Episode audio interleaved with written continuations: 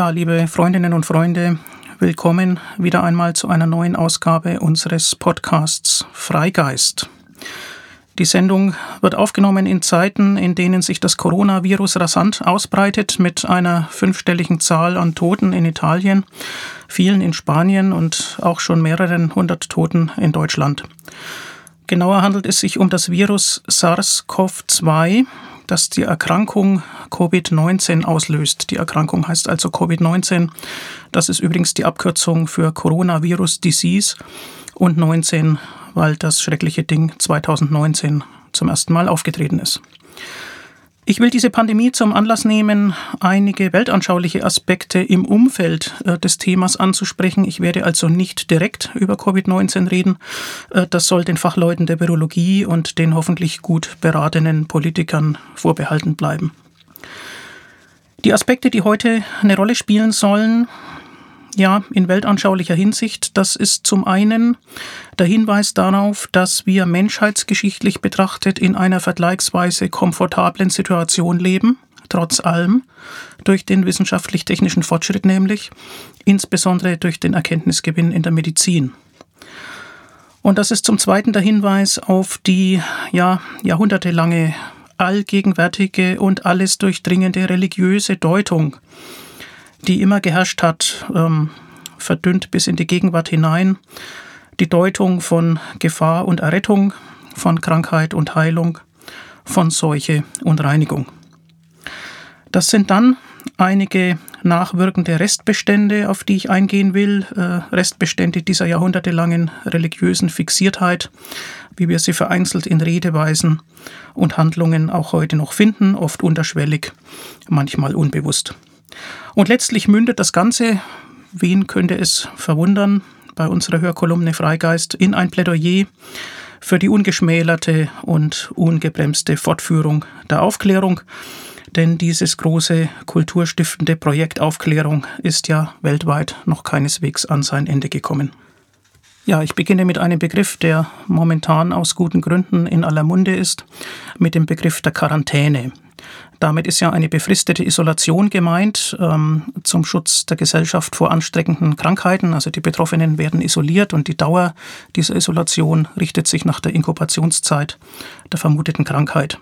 Sehr vernünftig. Warum heißt das Quarantäne? Nun, das ist über das Französische und Italienische vermittelt, geht es aufs Lateinische natürlich zurück. Quadraginta, das ist die Zahl für 40 und es steht für 40 Tage also eine Abgeschiedenheit 40 Tage lang. Warum gerade 40 Tage lang? Wo kommt das her?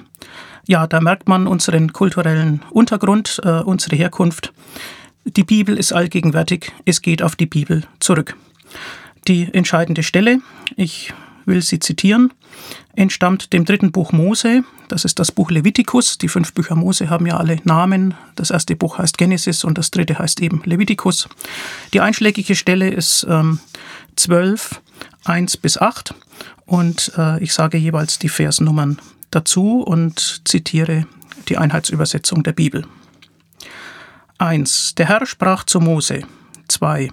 Sagt zu den Israeliten, wenn eine Frau empfängt und einen Knaben gebiert, ist sie sieben Tage unrein, wie sie in der Zeit ihrer Regel unrein ist. 3. Am achten Tag soll man die Vorhaut des Kindes beschneiden. 4. Und 33 Tage soll die Frau wegen des vergossenen Blutes im Zustand der Reinigung bleiben. Sie darf nichts Geweihtes berühren und nicht zum Heiligtum kommen, bis die Tage ihres Reinigungszustands vorüber sind. 5. Wenn sie ein Mädchen gebiert, ist sie zwei Wochen unrein, wie während ihrer Regel. 66 Tage soll sie wegen des vergossenen Blutes im Zustand der Reinigung bleiben. 6. Wenn die Tage ihres Reinigungszustands für einen Sohn ebenso wie für eine Tochter vorüber sind, soll sie ein einjähriges Schaf als Brandopfer und eine Felsentaube oder eine Turteltaube als Sündopfer zum Priester an den Eingang des Offenbarungszeltes bringen. 7. Er soll es vor dem Herrn darbringen und für sie Versöhnung erwirken. So wird sie rein von der entstandenen Blutung. Das ist die Weisung für eine Frau, die einen Knaben oder ein Mädchen gebiert.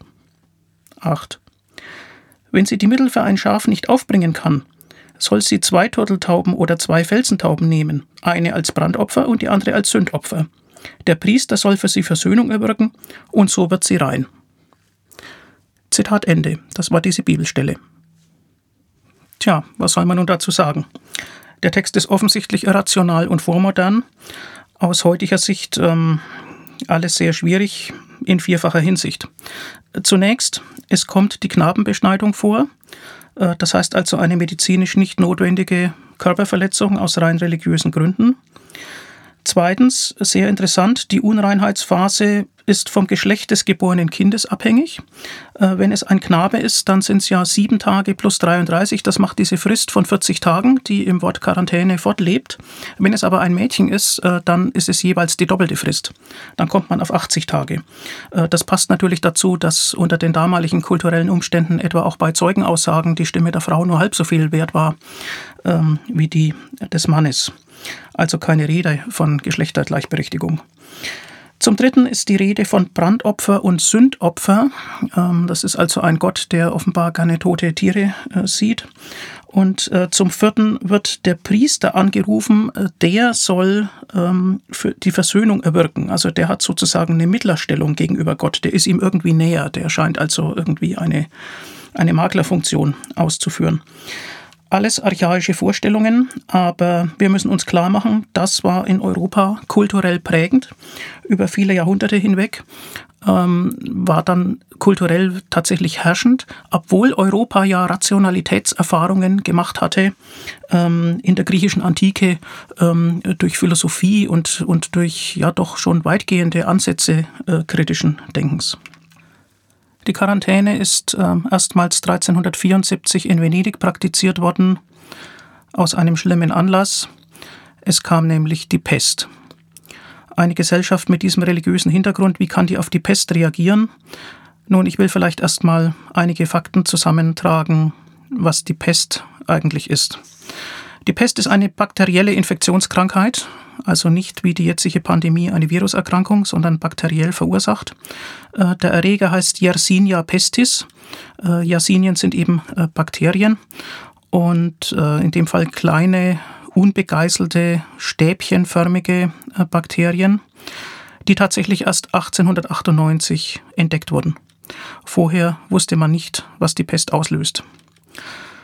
Die Pest kommt aus dem Tierreich. Sie wird äh, in Anwesenheit von Ratten übertragen. Insbesondere der Rattenfloh als Zwischenwirt äh, spielt eine entscheidende Rolle.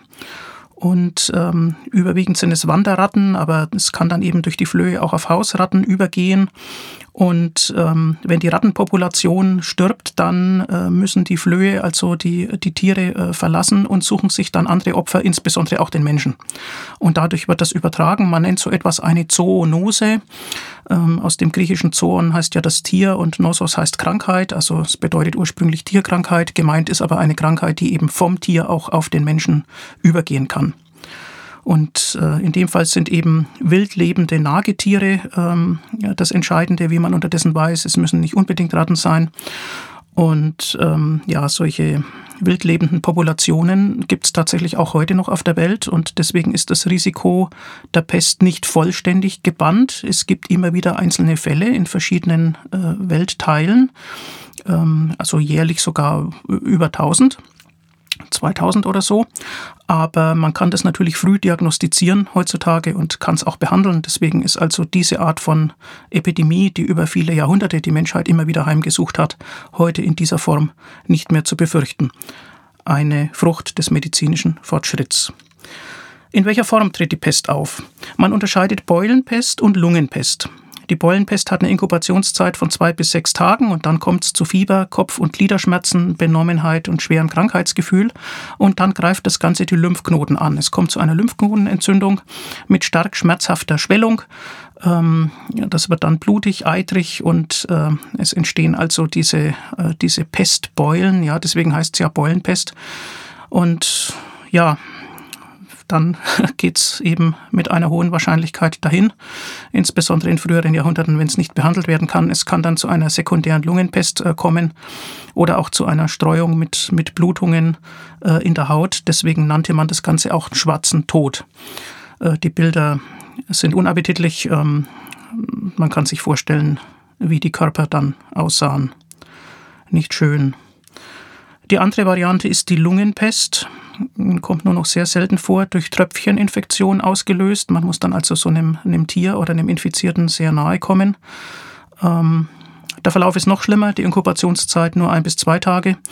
Äh, es kommt zu Husten, zu schwarzblutigem Auswurf, Atemnot und dann über Lungenödem oder Kreislaufkollaps zum Tod innerhalb weniger Tage.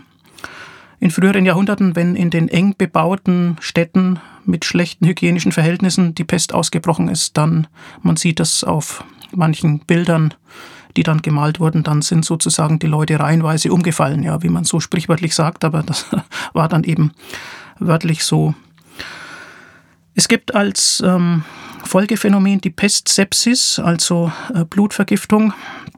Und es gibt ähm, gelegentlich auch eine milde Verlaufsform mit abgeschwächter Symptomatik, die sogenannte abortive Pest. Ja, das sind die Pestvarianten. Das kann man sich heute anlesen, ähm, wie aus einer fernen Zeit. Frühzeitige Anwendung von Antibiotika ist heute das Mittel dagegen. Wie gesagt, vereinzelt tritt das Ganze immer noch auf, aber durch die Kenntnis, die unser Medizinsystem heute hat, die international zur Verfügung steht, ähm, ist das Ganze weitgehend beherrschbar geworden. Wo kam die Pest her? Historisch kam sie aus den Hochsteppen Zentralasiens, den dortigen Nagerpopulationen und hat sich dann schwerpunktmäßig in drei großen Pandemien ausgebreitet. Ähm, nämlich die erste Pandemie war bereits Mitte des 6. Jahrhunderts in Konstantinopel ähm, die sogenannte Justinianische Pest, benannt nach dem oströmischen Kaiser Justinian. Die hat 542 in Konstantinopel gewütet. Ähm, die brach wohl zunächst ein Jahr vorher in Ägypten aus. Aber es gab natürlich auch damals schon Handelsbeziehungen und Reisen. Und ähm, die hat also einen erheblichen Teil äh, der Bevölkerung von Konstantinopel dahin gerafft. Und ähm, es gab dann neue Pestwellen, ähm, eigentlich bis ins 8. Jahrhundert hinein. Bis Mitte des 8. Jahrhunderts.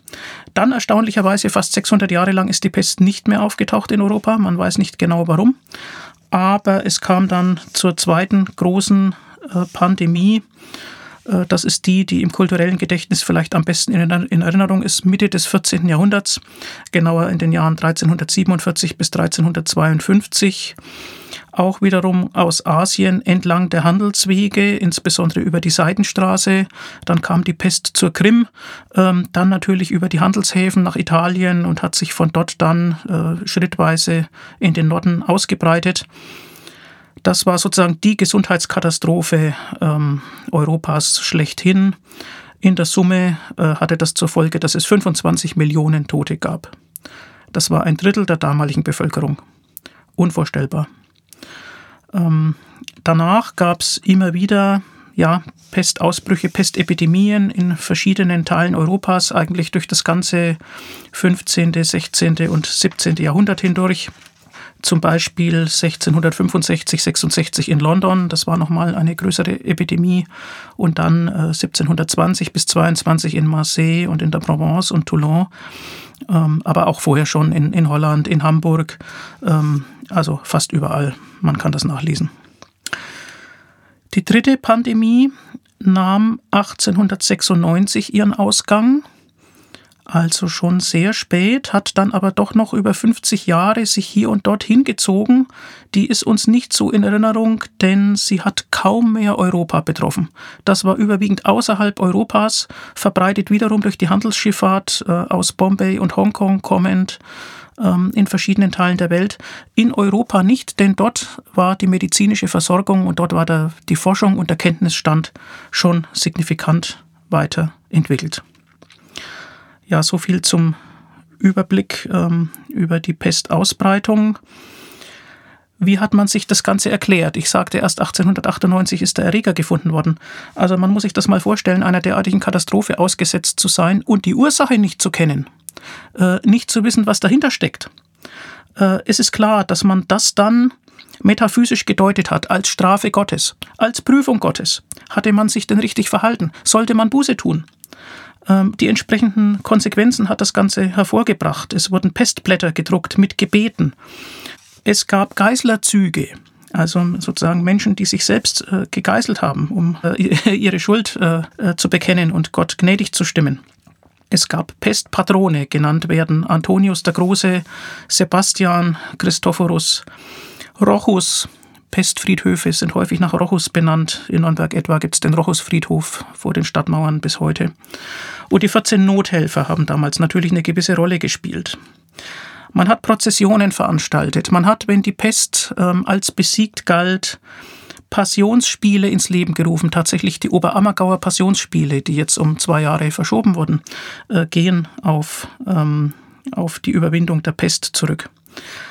Man hat ja Dinge gemacht, die heute völlig hilflos anmuten. Man hat durch Schießen, durch Läuten, durch Notfeuer, äh, durch Amulette und Motivbilder äh, versucht, auf die Sache aufmerksam zu machen und es irgendwie zu bewältigen. Es gab natürlich auch ähm, gerade Mitte des 14. Jahrhunderts schlimme Hypothesen, wenn man es denn Hypothese nennen kann. Nein, es war ein Vorurteil, nämlich ähm, die Juden, die als Brunnenvergifter angeblich die Ursache gewesen sind. Mit entsprechenden Folgen natürlich Pogrome, Judenvertreibungen. Soweit kommt's, wenn man nicht durch Versuch, Irrtum, Prüfung und Erforschung der kausalen Mechanismen einer Sache zu Leibe rücken kann, sondern ja, wenn sich Meinungen und Befürchtungen ähm, im trüben Nebel des Nichtwissens ausbreiten. Apropos trüber Nebel, man hat äh, vermutet, dass tatsächlich Dünste, äh, Wolken schlechter Luft ursächlich sind für die Ausbreitung der Pest. Deswegen äh, haben die Ärzte Masken getragen äh, mit langen Schnäbeln. Dort waren äh, Kräuter dann drin, äh, so dass also die, die Luft, äh, also ähnlich wie bei frühen Vorformen einer Gasmaske, äh, sozusagen gereinigt werden sollten, um sich dadurch gesund äh, zu halten. Die sogenannten Schnabeldoktoren äh, waren das. Und äh, man nennt äh, diese Art von Erklärung ein Miasma. Miasma ist das griechische Wort für Besudelung, äh, Verunreinigung. Und äh, diese Art von giftigen Ausdünstungen, äh, die man also da aus dem Boden heraus irgendwie vermutet hat und die man zur Erklärung der Seuchenentstehung hergenommen hat, äh, die haben also das Denken jahrhundertelang bestimmt. Das hat immerhin trotz einer falschen Ursachenzuschreibung manchmal dazu geführt, äh, dass man trotzdem das Richtige getan hat. Man hat dann die Seuchentoten außerhalb der Stadt verscharrt, man hat ihr Hab und Gut verbrannt, äh, man hat die entsprechenden äh, Räume ausgeräuchert. Das mag ein Stück weit sinnvoll gewesen sein. Auch das Abstandhalten natürlich, ähm, auch wenn man annimmt, dass es an der schlechten Luft liegt, dann ist das Abstandhalten trotzdem eine sinnvolle Maßnahme. Ähm, so wie übrigens auch bei anderen Infektionskrankheiten ähm, später aus falschen Annahmen manchmal das Richtige getan wurde. Äh, beispielsweise bei der Cholera, als man den Erreger noch nicht kannte und das noch als Faktor X äh, bezeichnet hat. Äh, so Mitte, Ende des 19. Jahrhunderts äh, wurde dann immerhin das Abwassersystem ähm, äh, etwa in, in München äh, ausgebaut und das hat eine Pandemie eingeschränkt, obwohl man den Erreger noch nicht genau kannte. Oder etwa bei der Malaria, ähm, da hat man, oder ähnlichen Tropenkrankheiten hat man dann begonnen, Sümpfe trocken zu legen, weil man aus diesem feuchten Untergrund heraus vermutet hat, äh, dass das Ganze verursacht wird.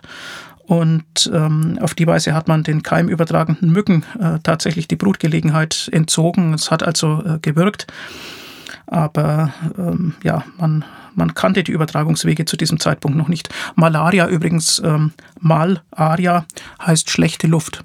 Also da steckt genau äh, dieser Gedanke des Miasma dahinter. Ja, nun in der Neuzeit, äh, insbesondere im 19. Jahrhundert, ähm, hat uns die Forschung entscheidende Kenntnisse über die Wirkmechanismen verschafft, die dazu führen, äh, dass es auch äh, sinnvolle Handlungsempfehlungen gibt. Ein Name, der wegen des Robert Koch Instituts momentan in aller Munde ist, ist eben Robert Koch. Und ich möchte ähm, von der Homepage des Instituts zum Thema Robert Koch einen Absatz vorlesen.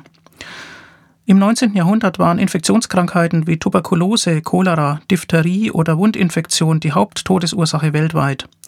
Allein in Deutschland starben daran jedes Jahr Hunderttausende Menschen. Der Arzt Robert Koch entdeckte damals, dass Krankheiten wie diese durch winzige Organismen, durch Bakterien verursacht werden. Ihm und seinen Weggefährten in Berlin ist es gelungen, Infektionserreger und Ansteckungswege gezielt zu identifizieren und so den Weg für Therapien und Präventionsmaßnahmen zu ebnen. Ermöglicht wurde all dies durch neue wissenschaftliche Methoden, mit denen sich die Erreger nicht nur aufspüren, sondern auch sichtbar machen ließen.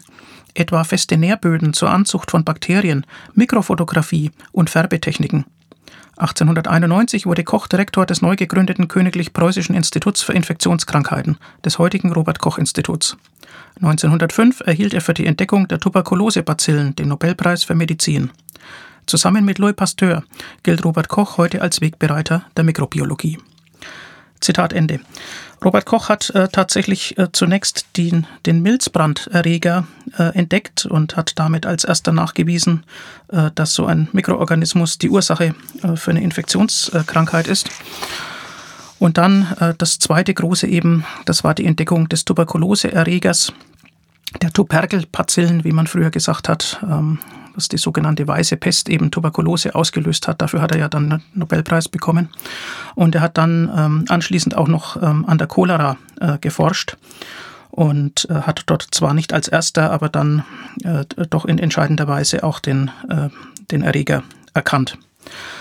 Ja, das war einer der großen Heroen äh, der Medizin und ähm, in Zeiten, in denen oft Wissenschaft als versponnene Sondertätigkeit einiger weniger Menschen betrachtet wird ähm, oder gar ihr Wahrheitsanspruch ähm, in Frage gestellt wird ähm, oder das, was die Wissenschaftlergemeinde sagt, irgendwie als Meinung neben Meinungen äh, betrachtet wird, in völliger Verkennung äh, des Netzwerks an Hypothesen, Bestätigungen, Kontrollen und Prüfmethoden, ist es doch gut, sich mal wieder zu erinnern an die Menschen, die dauerhaft Nützliches geleistet haben, die den, den Untergrund aufgebaut haben, ähm, ja, sozusagen die, die Pfähle äh, im Sumpf, auf denen wir stabile Gebäude errichten können ähm, und die die europäische Kultur ähm, entscheidend mitgeprägt haben.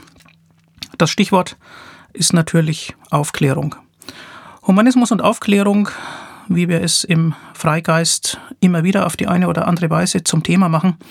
Und ich möchte im Hinblick auf dieses ja, ähm, Wertschätzen und sich erinnern äh, des Erkenntnisfortschritts auf zwei Bücher hinweisen von zwei bekannten Autoren.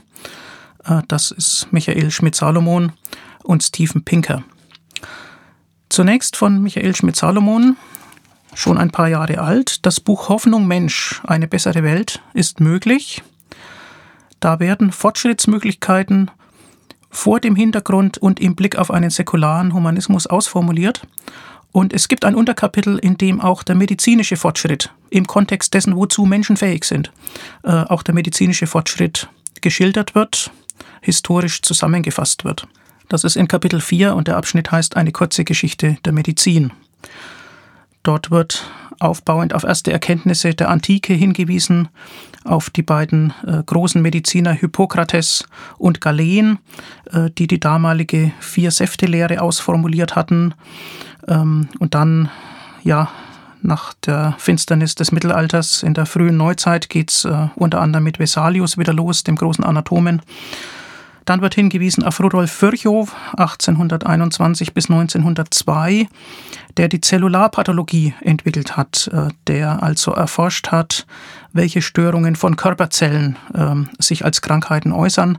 Rudolf Virchow war auch mit einem hohen Maß an sozialem Verantwortungsbewusstsein ausgestattet und war in der Deutschen Fortschrittspartei äh, zum Beispiel aktiv. Das 19. Jahrhundert war einfach die, die große Zeit dieser medizinischen Grundlagenforschung, von der wir bis heute profitieren. Ein anderer, etwas tragischer Name, weil sein Lebenswerk ähm, erst nach seinem Tod Anerkennung fand, ist Ignaz Semmelweis. Auch ähm, 19. Jahrhundert, ihm war das Kindbettfieber aufgefallen und ähm, er ging dagegen an durch Desinfektion. Etwas, was uns heute selbstverständlich ist ähm, Hygienemaßregeln. Und äh, das wurde zunächst gar nicht akzeptiert, aber man hat dann natürlich zeitverzögert festgestellt, dass er genau das Richtige gesehen hatte. Ein äh, schottischer Arzt, Joseph Lister, hat darauf aufgebaut und die Krankenhaushygiene entscheidend weiterentwickelt. Maßstäbe, ohne die Operationen äh, gar nicht denkbar wären. Dann natürlich, wir haben es schon gehört, Louis Pasteur und Robert Koch, die großen Erforscher der Infektionskrankheiten. Dann spielt natürlich eine Rolle ähm, die Erforschung des Penicillin, das ursprünglich an Pilzen entdeckt wurde äh, und das eben antibakteriell wirkt, die Entwicklung der Antibiotika. Und ähm, ja, ich möchte mal beispielhaft einen Absatz ähm, aus diesem Buchkapitel von Michael Schmidt-Salomon vorlesen, Seite 181. Rund 100 Jahre vor dem Siegeszug der Antibiotika hatte eine andere medizinische Neuerung entscheidend zur Linderung des Leids beigetragen. Die Anästhesie. Wir machen uns heute kaum bewusst, mit welchen Torturen chirurgische Eingriffe über Jahrtausende hinweg verbunden waren. Wegen der unerträglichen Schmerzen mussten die Patienten mit Gewalt festgehalten oder gefesselt werden, damit sie überhaupt operiert werden konnten. Schon der Besuch beim Zahnarzt war reinste Folter. Deshalb war dieser lange Zeit von Handwerkern, sogenannten Zahnbrechern oder Zahnreisern ausgeübte Job, bei dem man täglich mit fürchterlich schreienden, jammernden, zappelnden Klienten konfrontiert wurde, bis weit ins 19. Jahrhundert hinein keine Angelegenheit für zarte Gemüter. Kein Wunder also, dass es anfangs vor allem Zahnärzte waren, die als Pioniere der Anästhesie in Erscheinung traten. Ja, soweit dieser Absatz. Es wird dann weiter äh, geschildert, wie sich die Anästhesie ähm, entwickelt hat. Narkoseverfahren ähm, natürlich fundamental, äh, gerade aus Patientensicht heutzutage, bis hin dann zu den neuen Erkenntnissen äh, der Neurowissenschaften und äh, dem, was heutzutage in eine individualisierte Medizin mündet. Also, das ist eine große Fortschrittsgeschichte, die sich einfügt in eine Kulturgeschichte des Erkenntnisfortschritts. Das Buch heißt nicht umsonst Hoffnung Mensch, eine bessere Welt ist möglich. Ein zweites Buch, ein paar Jahre später erschienen, 2018, soll auch empfohlen werden, es stammt von Steven Pinker. Steven Pinker, ein bekannter amerikanischer Sprachforscher, Hirnforscher und Wissenschaftsautor, hat ein dickes Buch vorgelegt mit dem deutschen Titel Aufklärung jetzt für Vernunft, Wissenschaft, Humanismus und Fortschritt. Der englische Originaltitel lautet Enlightenment Now, The Case for Reason, Science, Humanism and Progress. Ja, und das ist im Deutschen natürlich äh, schon richtig übersetzt für Vernunft, Wissenschaft, Humanismus und Fortschritt. Und dann steht aber bei der deutschen Ausgabe noch drunter eine Verteidigung. Ja, muss man die Aufklärung denn verteidigen? Möglicherweise muss man das heutzutage, wo das aufklärerische Denken von so vielen Seiten unter Beschuss steht oder nicht mehr ausreichend wertgeschätzt wird. Im Kontext der Infektionskrankheiten erinnert mich das Ganze an einen älteren Film, wo etwas scherzhaft die Rede war von der Suche nach dem Erreger der menschlichen Dummheit. Äh, dieser Erreger wurde natürlich nicht gefunden. Äh, es braucht einen solchen Erreger auch nicht. Die menschliche Dummheit muss nicht erregt werden. Sie war immer schon da. Und deswegen muss in der Tat die Aufklärung verteidigt werden. Pinker stellt in vielen Kapiteln äh, die Fortschritte dar, die im Laufe der letzten Jahrzehnte weltweit eingetreten sind. Ähm, insbesondere ist sein Kapitel 6 dem Thema Gesundheit gewidmet. Und ähm, er schildert einfach, wie viele Millionen Menschenleben durch medizinischen Fortschritt äh, gerettet wurden und erinnert auch an manche der großen Heroen der Wissenschaft, denen wir das zu verdanken haben. Er erwähnt zum Beispiel Karl Landsteiner, äh, den werden die wenigsten kennen, aber er hat die Blutgruppen entdeckt. Und das war natürlich fundamental für viele Eingriffe zur Beurteilung von Verträglichkeiten. Ich will auch aus dem Pinkerschen Buch ähm, einen Absatz vorlesen, Seite 92, 93. Er schreibt da, den einflussreichsten Beitrag hat jedoch die Wissenschaft geleistet und fährt dann fort. Die Früchte der Wissenschaft sind nicht nur Hightech-Medikamente wie Impfstoffe, Antibiotika, antiretrovirale Mittel und Entwurmungspillen. Es sind auch Ideen. Ideen, deren Umsetzung kostengünstig sein kann und die in der Rückschau so naheliegend erscheinen, aber Millionen Leben retten. Beispiele sind Abkochen und Filtern von Wasser oder das Zusetzen von Bleichmitteln, Händewaschen, ergänzende Jodgaben für Schwangere, Stillen und enger Körperkontakt mit Säuglingen, Kotausscheidung in Latrinen statt auf Feldern, Straßen und Gewässern, Schutz von schlafenden Kindern mit Insektizid behandelten Bettnetzen sowie Behandlung von Durchfall mit einer Lösung aus Salz und Zucker in sauberem Wasser. Andererseits kann Fortschritt durch schlechte Ideen auch in sein Gegenteil verkehrt werden beispielsweise durch die von den Taliban und Boko Haram verbreitete Verschwörungstheorie, dass Impfstoffe muslimische Mädchen unfruchtbar machen, oder die von reichen amerikanischen Aktivisten kolportierte Theorie, dass Impfstoffe Autismus verursachen. Ja, also das sind so Beispiele, ähm, die er hier nennt. Und ich denke, wir sollten die Lehre daraus ziehen, uns immer genau zu fragen, was uns wirklich hilft und welche Rolle das Durchschauen von kausalen Mechanismen spielt. Ich finde Bücher wie das von Steven Pinker Aufklärung jetzt sollten die Kulturschaffenden und vor allem alle Organisationen, äh, die irgendwas mit weltanschaulichem Humanismus zu tun haben, äh, viel stärker bekannt machen und äh, sich zu eigen machen und bewerben. Ja, kommen wir zum aktuellen. Ähm, in einer Regierungsansprache im Bayerischen Landtag hat der Ministerpräsident Markus Söder vieles Vernünftige gesagt. Ich will das inhaltlich gar nicht kritisieren. Aber sein letzter Satz war, bleiben Sie gesund und für alle, die beten und gläubig sind, so wie ich, Gott schütze unsere Heimat. Nun, das darf er natürlich sagen. Er hat es ja auch eingeschränkt für alle, die beten und gläubig sind. Äh, das müssen also nicht alle sein. Er will das den Menschen äh, nicht vorschreiben. Aber er hat dann nochmal in einer Talkshow gesagt, wer gläubig ist, soll beten, dass es Deutschland nicht so hart trifft. Und ähm, da muss man natürlich schon fragen, wie denkt er sich die Wirkung von Gebeten? Also nur die Gläubigen sollen beten. Das ist, wenn man meint, dass es einen Gott gibt, ja auch schlüssig. Denn wenn die Nichtgläubigen jetzt beten würden, dann würde das Gott sicherlich als Heuchelei durchschauen. Also nur die Gläubigen äh, sollen die aber nur beten, damit es für sie selbst wirkt oder sozusagen stellvertretend für alle. Ja, wahrscheinlich für alle. Aber wie soll das gehen?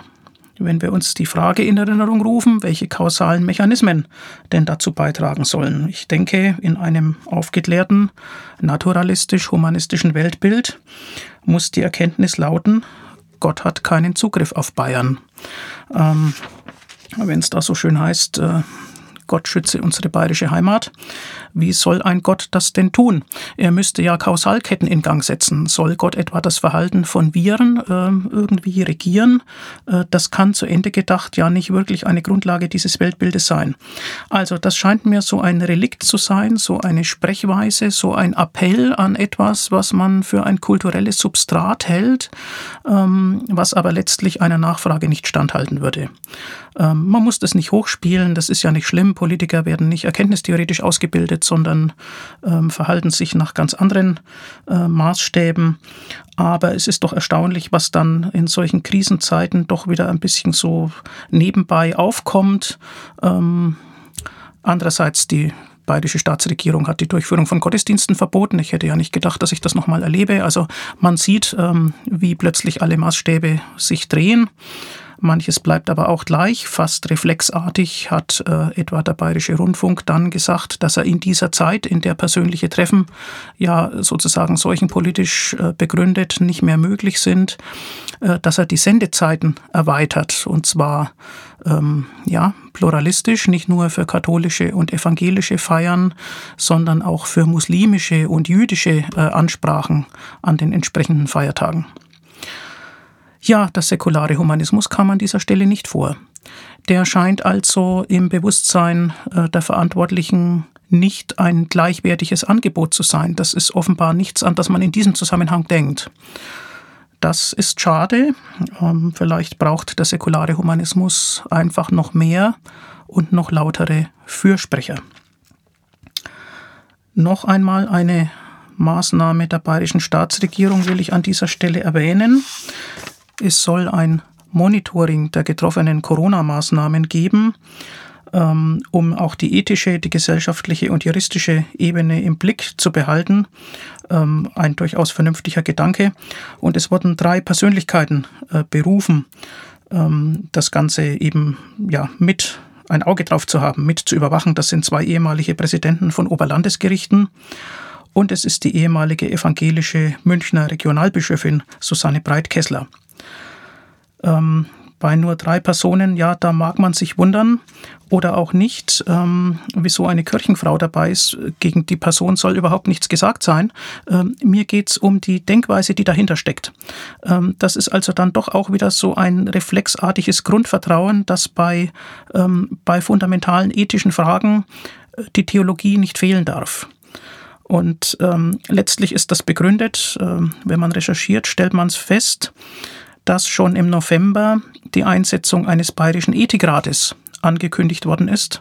Und die Frau Breit-Kessler äh, soll einfach ähm, die Vorsitzende äh, dieses Gremiums werden. Damals ähm, wurde verlautbart, gerade in einer immer schnelleren Welt brauchen wir grundlegende Orientierung. Sehr vernünftig. Und Herr Söder sagt, wir brauchen verlässliche Leitlinien für das Zusammenleben unserer Gesellschaft auch in der Zukunft. Dagegen ist ja nichts zu sagen. Und in einer Meldung heißt es dann außerdem noch, Ministerpräsident Söder sei es wichtig, dass das Gremium die gesamte Gesellschaft abbilde. Das ist ein guter Gedanke. Ähm, und dann werden genannt Vertreter aus Justiz, Medizin, Theologie und Wirtschaft. Aber dass die Theologie nur ein Lager weltanschaulicher Prägungen repräsentieren kann und dass es eben auch nicht religiöse Weltanschauungen gibt, die auch ethische Maßstäbe beizutragen hätten das scheint nicht so richtig angekommen zu sein. Vielleicht gar nicht aus, nein, wahrscheinlich gar nicht aus bösem Willen, sondern wenn man entsprechend aufgewachsen ist und entsprechend geprägt wurde, dann, dann weiß man es eben nicht anders. Dann vertraut man eben dem religiösen Erbe. Äh, das ist etwas, woran sicherlich in den nächsten Jahrzehnten noch gearbeitet werden kann in Bayern und darüber hinaus. Ich wünsche uns allen ähm, in diesen doch schon etwas schwierigen Zeiten, das muss man sagen.